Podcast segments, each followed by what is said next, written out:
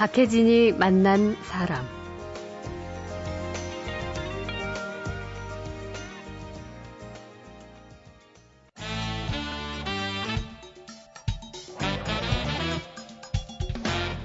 김갑수의 세상 보기. 네, 토요일에는 한 주간 화제를 풀어보는 김갑수의 세상 보기로 시작을 합니다. 저는 변창립이고요. 당연히 문화평론가이자 시인 김갑수 씨 나오셨습니다. 안녕하십니까? 네, 안녕하세요. 예, 오늘은 어떤 이야기부터 해볼까요? 어, 서울시가 2011 통계로 보는 서울 여성이라는 걸 발표한 게 있어요. 예. 그러니까 우리가 지금 뭐 어떻게 돌아가나 하는 걸 이제 통계 지표로 삼아 보면 재밌지 않습니까? 왜 서울시가 매년 내는 것 중엔요. 하루에 서울 시민이 먹는 음식의 양이 얼마큼이냐. 뭐 이런 거 통계 다 나옵니다. 그러면 깜짝깜짝 놀라요. 우리가 이렇게 사는구나. 근데 이 여성들의 관련된 통계에서 조금 인상적인 게 있어서 그래서 예. 가져와 봤는데요. 어, 우리 왜 혼인 정년기란 말 요즘은 안 씁니다. 별로. 정년기가 따로 없다. 이런 관점으로 이제 생각이 바뀐 거 아닙니까? 뭐 40살이 돼도 또는 뭐 아주 이른 나이여도 자기가 뜻하는 때가 결혼할 시기다. 이런 식으로.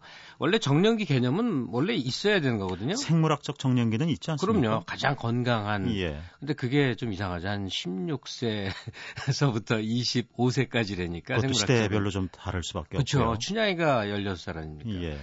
근데 지금 말하는 정년기라는 게 20대 초반인데 거기에 비춰서 그렇게 주 출산 연령으로 계산하는 25세에서 34세까지의 여성들 가운데 62% 62%가 결혼을 했어도 아, 이거 너무 적다 할 텐데 62%가 미혼인 상태라는 겁니다.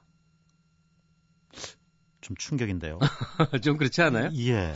근데 변 선생님도 이 방송국에서 마주치는 뭐 수많은 아나운서도 있고 뭐뭐 굉장히 연기자도 있고 또 스탭들도 있고 많이 있지 않습니까? 예. 결혼 안 한 분들 많죠. 아, 그렇게 따지고 보니까 제 주위에도 좀 있네요. 네, 저도 그래요. 그런데 움직이면서. 반이 넘으리라고는 생각 안 해봤거든요. 62%가 결혼을 안 한 겁니다. 이게 서울시 통계죠. 예, 예. 제일 놀라운 게 바로 미혼율이 이렇게 높다 하는 건데요. 어, 서울 시민 가운데 30대 이상 미혼 여성 수치가 15만 3,067명 이렇게 늘어났습니다. 그리고 고학력 미혼 여성 비중이 84.4%다. 그러니까 15만 명 이상 이제 에, 미혼자가 늘어나고 그중에 한 85% 정도가 이제 고학력이고 여기서 또 하나 우리가 에, 깊이 있게 들여다봐야 될 건 고학력 인구가 이렇게 늘어났는데 예. 경제 활동 참가율 실제로 이제 바깥에서 일하는 사람 여성 비중이 남성에 비해 30.7%가 낮음, 낮습니다. 아래예요. 그렇게 많이 배운 그 능력이나 이런 것들이 사장이 되고 있다는 얘기네요. 그렇죠. 어쨌든 통계 몇 가지만 제가 더 좀 소개를 하겠습니다. 예. 어, 15세 이상 여성 인구의 혼인 상태별 분포 보니까 어, 배우자 있는 사람이 이제 53% 수적으로는 많습니다. 그러니까 여기서는 15세 이상 전체를 말한 거예요. 예. 그다음에 미혼자가 32%, 사별 10%, 이혼 4.7%. 이혼 4.7% 어떻습니까? 많습니까? 적습니까? 생각보단 좀 적어 생각보다 보이는데요. 적죠. 최근에 이혼율 많이 늘었다고 하던데. 그러게요. 근데 이 수치가 예. 10년 전과 비교하면 두배 정도 늘어난 수치입니다. 아하. 어쨌든 4.7%니까 주위에 참 이혼자 많은데 그거에 비해서는 적다 이런 생각이 좀 들긴 들죠. 예. 아 이게 그 그래서 더 늘어나야 된- 늘어나야 된다는 얘기는 결코 아니고요. 미묘해요. 이런 수치가. 글쎄 말입니다. 말하기 조심스러워요. 예. 그 밖에도 여고생 가운데 대학 진학한 학생 비율이 66%, 남학생이 59%니까 여학생들이 대학에 더 많이 진학한다는 얘기고요. 어, 서울 여성 전체 대학 진학률도 2008년부터는 남자를 앞서고 있습니다. 하여튼 여자의 대학 진학률이 더 높아집니다. 석박사기 취득한 초, 초고학력 여성 수치가 어, 2000년에 5만 9천 명 정도였는데 2010년에 15만 5,500명, 그러니까 아이고. 2.6배, 두 배반세 늘어났습니다. 배 가까이 늘었네요. 초고학력층이 그렇습니다. 그러다 보니까 알파걸들이 많이 나왔는데 이분들이 또 시집 잘 안 가잖아요. 알파걸들은 억울해서 못 간다는 거죠. 할 일도 많고 또 자기 인생 누릴 것도 많고 결혼을 통해서 얻을 것도 참 많을 것 같은데. 그러게 말입니다. 그 결혼이 남녀 서로에게 이제 많은 걸 줄수 어, 있는 게 사실이기도 한데 우리 전통사회 내력으로 쭉 보면 이제 남자들이 모든 것에 권한을 갖고 법률로는 가족법도 개정됐죠. 뭐 여러 가지 제도가 만들어졌는데도 불구하고 예. 관습이 안 바뀌는 거죠. 아. 근데 에, 요 어, 이 화제를 마무리하면서 정말 정말 새삼스럽게 강조하고 싶은 건요. 여성의 경제 활동 참가율이 남성들에 비해서 22% 정도 떨어진다는 사실. 그것도 네. 이제 고학력층으로 가면 또 더 떨어집니다. 이건 굉장히 이상한 현상이죠. 24.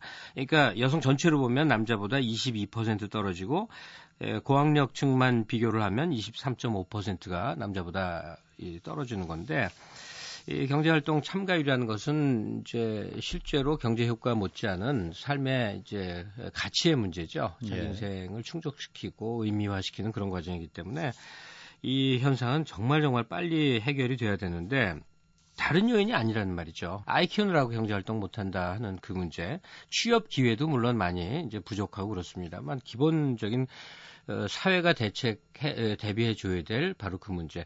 어, 정부도 내년부터는 5세 무상 보육 실시한다고 그랬죠. 적어도 아이를 낳는 문제, 아이를 키우는 문제, 교육을 시키는 문제는 국가의 책임이라는 사실이 좀 명확하게 박혀야 됩니다. 거기서 의미교육을 어느 정도까지 하느냐, 국가 재정 부담을 어디까지 하느냐는 뭐 토론의 여지가 상당히 있어요. 예. 그러나 한 인간이 태어나서 성장하는 과정을 개인 단위로 맡겨놓는다면 그건 국가가 왜 있냐 이런 얘기가 성립이 되거든요. 그러니까 아이들 키우는 부모들이 특히 엄마들이 아이 때문에 직장을 그만둘 수, 둘 수 있는 환경은 빨리빨리 없애줘야 되지 않겠냐. 이 통계로도 바로 보입니다. 음, 서울시에서 이렇게 통계를 조사한 결과 내놓기만 하고 끝나는 것이 아니라 거기에서 나타난 여러 가지 문제점들을 좀 개선해서 앞으로 서울시가 여성들이 일할 수 있기 좋은 도시. 원래 근데 예, 결혼하기 좋은 도시 이게 가능할까요? 아니 근데 원래 관이나 기관은요. 예. 자 이런 통계가 있으니 문제 아닙니까? 얘기를 자꾸 적극적으로 하다 보면 그러면 관은 어쩔 수 없이 움직여. 우리가 고용한 사람들 아니에요. 우리가 음, 세금으로. 근데 가끔 그걸 있 더라고요. 잘 잊어버리죠. 예, 다음 얘기로 넘어갈까요? 두 예. 번째 주목을 끈 소식은 뭘로 그 선정을 하셨는지 이거 궁금하네요. 자칫하면 예. 굉장히 진보적인 사람들의 큰 목소리처럼 들리기 쉬운데 우리나라의 모든 언론 집중적으로 보도를 했으니까 제가 안심하고 어, 열심히 어, 소개를 해보겠습니다. 어, 대기업이라고도 부르고 과거에 재벌이라고도 부르는 예. 그 가족들 이쪽들이 이제 여러 가지 그 부의 증식들이 있지 않겠습니까? 예. 그 중에는 어, 좀 편법에 의한 부의 증식이 있어요. 우리 사회는 지금 경제정의라는 말이 거의 사어 쓰이지 않는 말처럼 되어 있습니다만 사회정의 못지않게 경제정의라는 것도 중요하기 때문에 이 문제와 연관된 중요한 어, 지표 하나를 소개해드리겠습니다. 경제개혁연구소에서 발표한 건데 예.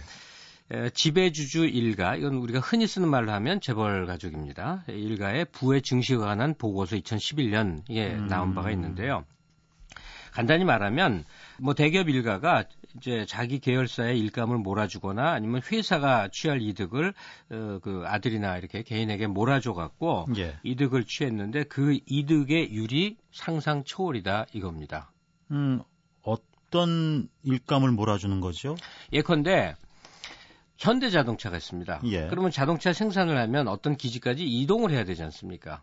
그러면 예. 이동하는 회사를 현대자동차에서 또 할 필요는 없고 다른 회사가 아, 맡아서 해준다는 예. 말이에요. 계열사나 자회사를 만들죠. 계, 예. 그렇죠. 계열사를 만드는 거죠. 그 회사를 어, 그 가족 중에 한 사람이 만드는 겁니다. 그다음에 집중적으로 일을 몰아주고 어, 그다음에 출자 자본금을 예. 어, 본인이 다 이제 냅니다. 한 사례를 들면 정몽구 현대 회장의 아들 정의선 현대자동차 부회장이 종잣돈 30억 정도를 투자해서 10년 만에 1조 9천억을 벌었습니다. 그러니까 수익률을 계산하면 6만 3천 아 6만 330 아 3천 어, 숫자가 너무 기니까 6만 3,382%. 그러니까 우리가 야 대박 났어 그랬을 때 뭐 두 배다 열 배다 그렇죠. 이게 이제 대박의 관점인데 가령 뭐 이렇게 되면 일단 계산 바깥으로 벗어나는 거죠. 그렇네요. 예. 예, 부유층이 이제 그 원래 갖고 있는 자산을 갖고서 이제 부를 증식시켜 시켜 나가는 자본주의 시장 경제 사회에서 어쩌면 이게 불법이 아닐 거예요, 아마. 그러니까 이게 다 이렇게 공표가 되는 것인데 이거는 경제정의라는 관점에서 봤을 때 이런 부분들에 대한 사회적 인식이 좀 있어야 되지 않겠냐 합니다. 지금 한 아, 사람만 그럼... 예를 들었는데요. 예. 어, 한분 얘기만 하면 좀 불공평한 듯 하니까 아, 어, 수익률이 높은 몇몇 유명한 분들의 사례만 들죠. 수익률 이 두 번째는 최태원 SK그룹 회장으로 어, 수익률이 2만 182%입니다. 6만인 정의선 씨에 비하면 좀 낮죠. 네. 그 밖에 어, 이재용 삼성전자 사장이 어, 686%의 수익률 등등 뭐 쭉 돼 있는데 예. 여하튼 이 부분에 대해서 어, 범법적 어, 관점으로 바라볼 것이 아니고요. 경제정의라고 하는 우리가 같이 고민해야 될 풀어야 될 사회적 의제로 어, 생각을 하자 하는 얘기를 드립니다. 예. 어, 노래를 한 곡 듣고 다음 순서로 넘어가도록 하죠. 네, 편의점 알바하면 시급 뭐 몇천 원이죠. 시급 몇천 원으로 버는 사람도 있어요. 드렁큰 타이거의 노래 편의점 준비했습니다.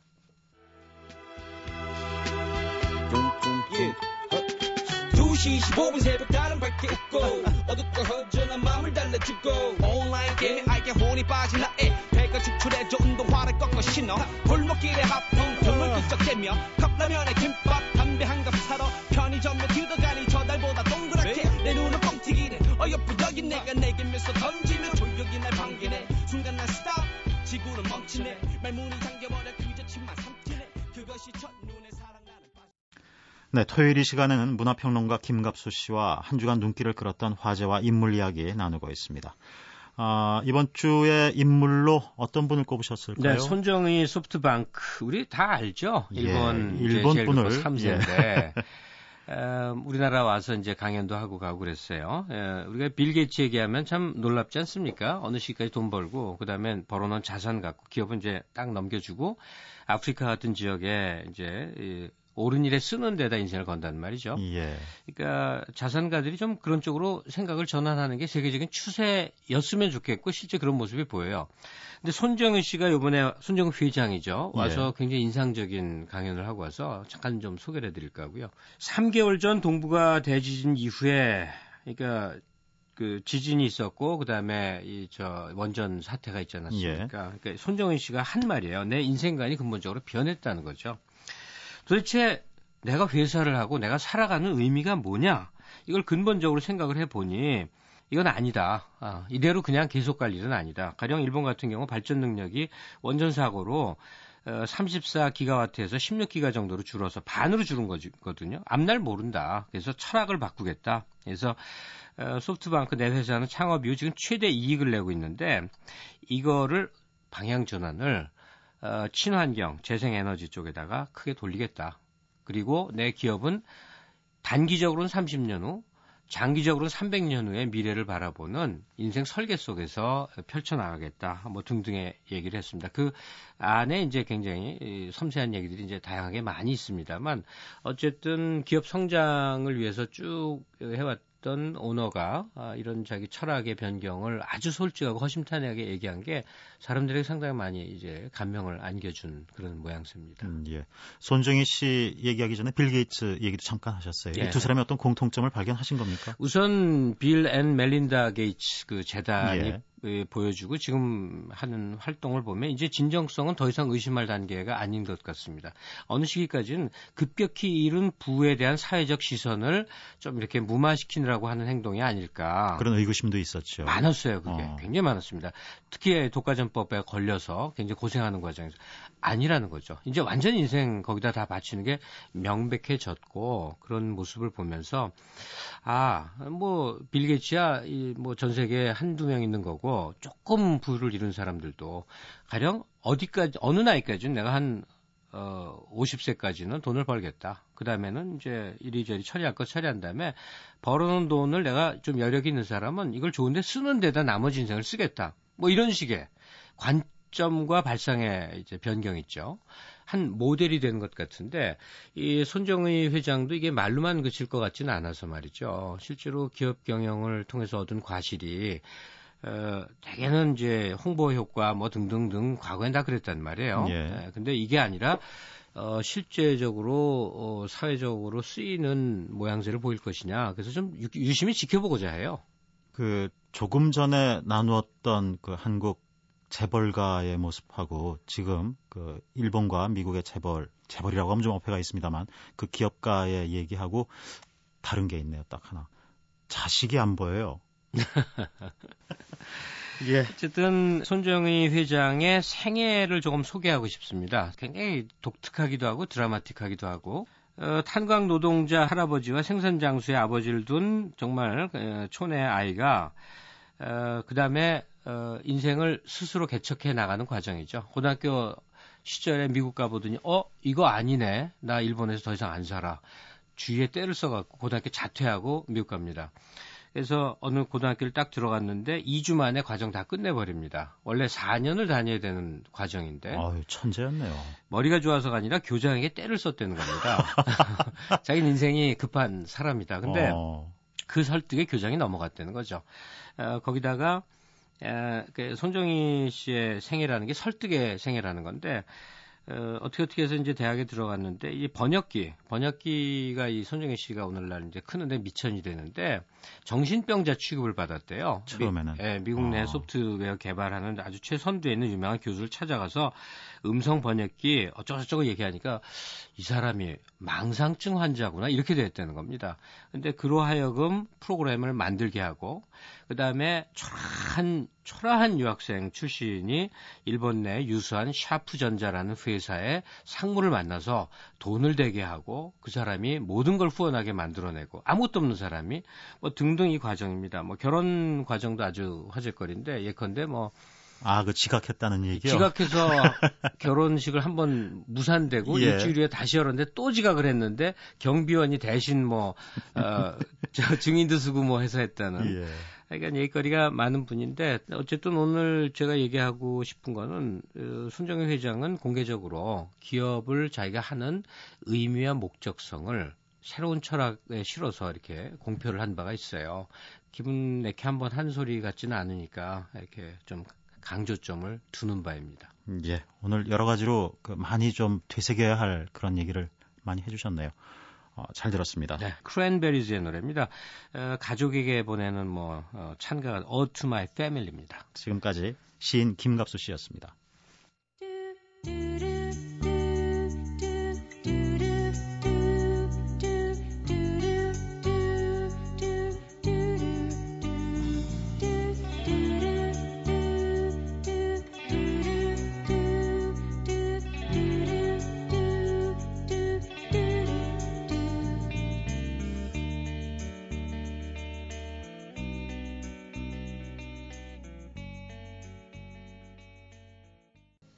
김갑수의 세상 보기에 이어서 토요일에는 음식 얘기가 있죠. 아, 세계적인 권위의 영국 음식 전문지 레스토랑이 선정하는 세계 50대 레스토랑 추천위원, 아, 독일 밀레가이드 추천위원으로 한국 소개를 집필하신 음식 칼럼니스트 한양대학의 예종석 교수님과 맛깔나는 이야기를 나누겠습니다. 어서 오십시오. 네, 안녕하세요. 아, 7월입니다. 뭐 이제 본격적인 무더위가 올 텐데요. 네네. 뭐 초복, 중복, 소서, 대서 이렇게 더위와 관련된 절기도 계속 이어지겠죠. 어, 그래서 이제 사람들이 슬슬 그 우리가 잘 아는 이제 뭐 더위 극복 음식에 관심을 네네. 가질 때가 그렇죠. 된것 같습니다. 무슨 무슨 탕 이거는 금방 떠오르는데요. 네네. 그 외에 혹시 이 더위를 이겨낼 수 있는 좋은 음식이 있을까요? 네, 좀 의외라고 생각하실지 모르겠는데 예. 아, 팥죽이 있습니다. 팥죽을 이제 복다림 음식으로 치는데요. 팥죽은 저 추울 때 먹는 음식 아니에요? 이제 동지의 시식이라고 예. 하죠. 그러나 유두에도 먹는 음식인데 특히 이제 과거에 궁에서는 예. 이 초복, 중복, 말복이면 어김없이 팥죽을 끓여서 아. 온 궁이 다 먹었다고 합니다. 그래서 그걸 복죽이라고도 어, 하죠. 어. 그래서 이제 삼복에 팥죽을 먹으면 어, 더위도 쉽게 물리치고 병에 걸리지 않는다. 먹고 해서 팥죽을 먹는 습관이 있었습니다. 그게 무슨 과학적인 근거가 있는 건가요? 어, 그렇죠. 팥의 효능이 그런 역할을 한다고 하는데요. 예. 실제로 이제 허준 선생이 지은 동의보감에 보면 팥은 소갈증과 설사 등을 치유하는 데 효험이 있다고 했습니다. 특히 이 술로 인한 갈증을 다스리고 예. 또 음주 후 두통과 주독을 푸는 작용이 있어서 어, 술로 인한 병증을 다스리는 양약이다. 뭐 그런 대목이 나오고요. 뭐 그 외에도 이제 명의별록이라든지 약성 본초 같은 중국 의서에도 예. 팥은 열독을 다스리고 아. 악해를 없애, 없애준다고 했습니다. 근데 이제 이게 요즘 현대 영양학의 관점에서도 팥에는 비타민 B1이 많이 함유되어 있어요. 예. 그래서 이게 하절기에 이따끔씩 경험하게 되는 식욕 부진과 피로, 스트레스 등을 극복하는 데 도움이 된다고 합니다. 참, 그 조상의 그 지혜는 놀라워요. 네. 근데 예. 게다가 이 팥에는 그 놀랍게도 그 인삼, 홍삼에 많이 함유되어 있는 사포닌 성분이 있어요? 많이 들어 있다고 합니다. 어. 그래서 뭐 사포닌은 잘 알려져 있다시피 암, 당뇨, 심혈관계 질환 등 이 성인병을 예방하고 예. 혈중 콜레스테롤 수치를 낮추는 효과가 탁월하다고 하죠.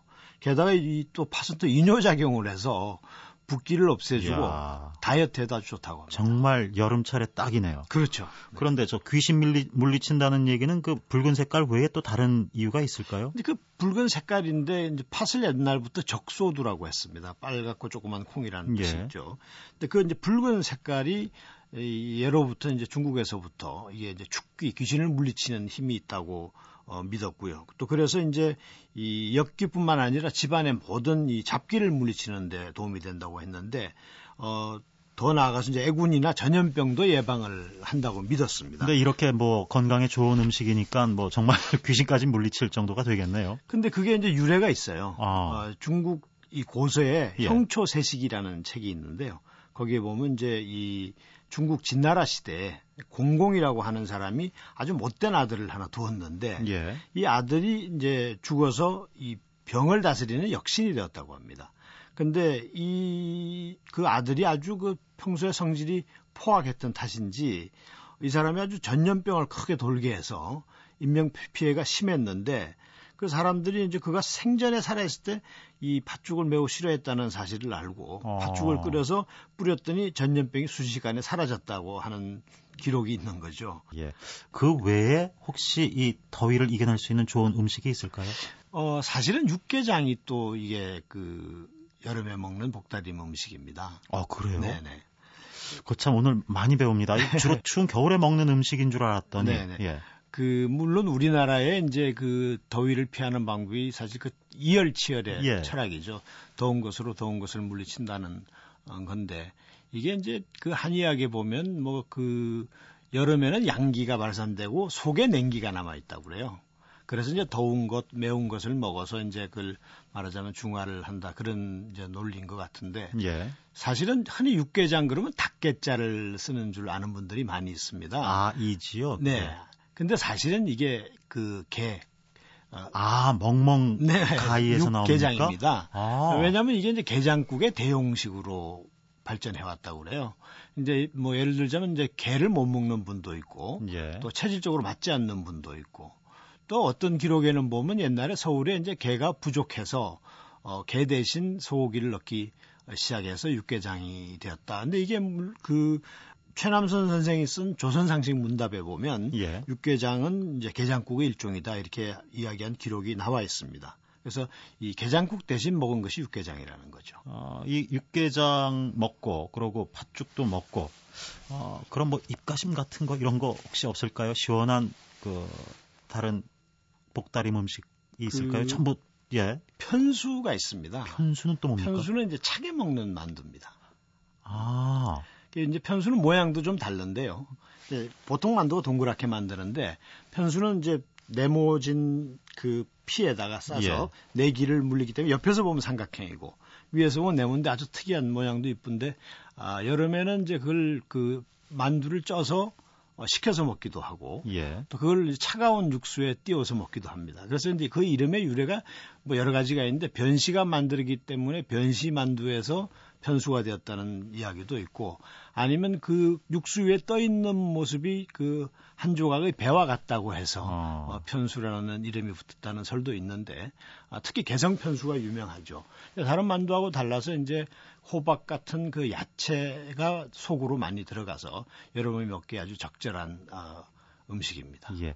제가 그 만두를 좋아하거든요. 네, 그것도 네. 이렇게 저 건진 만두 이렇게 좀 시원하게 해서 먹는 네, 걸 좋아하는데 네, 네. 변갑니다. 변시성 있어요. 아, 다 이유가 있었네요. 네, 자, 오늘 그 한양대 이해종석 교수님 덕분에 그 흔한 멍멍탕 말고 어, 좋은 그 복 음식, 더위를 피할 수 있는 좋은 음식들 많이 소개를 받았습니다. 팥죽 또 육개장 거기에 시원한 냉만두까지요. 네. 예, 말씀 잘 들었습니다. 네. 네, 주말 즐겁게 보내시고요. 저는 월요일에 다시 찾아뵙겠습니다. 여러분 안녕히 계십시오.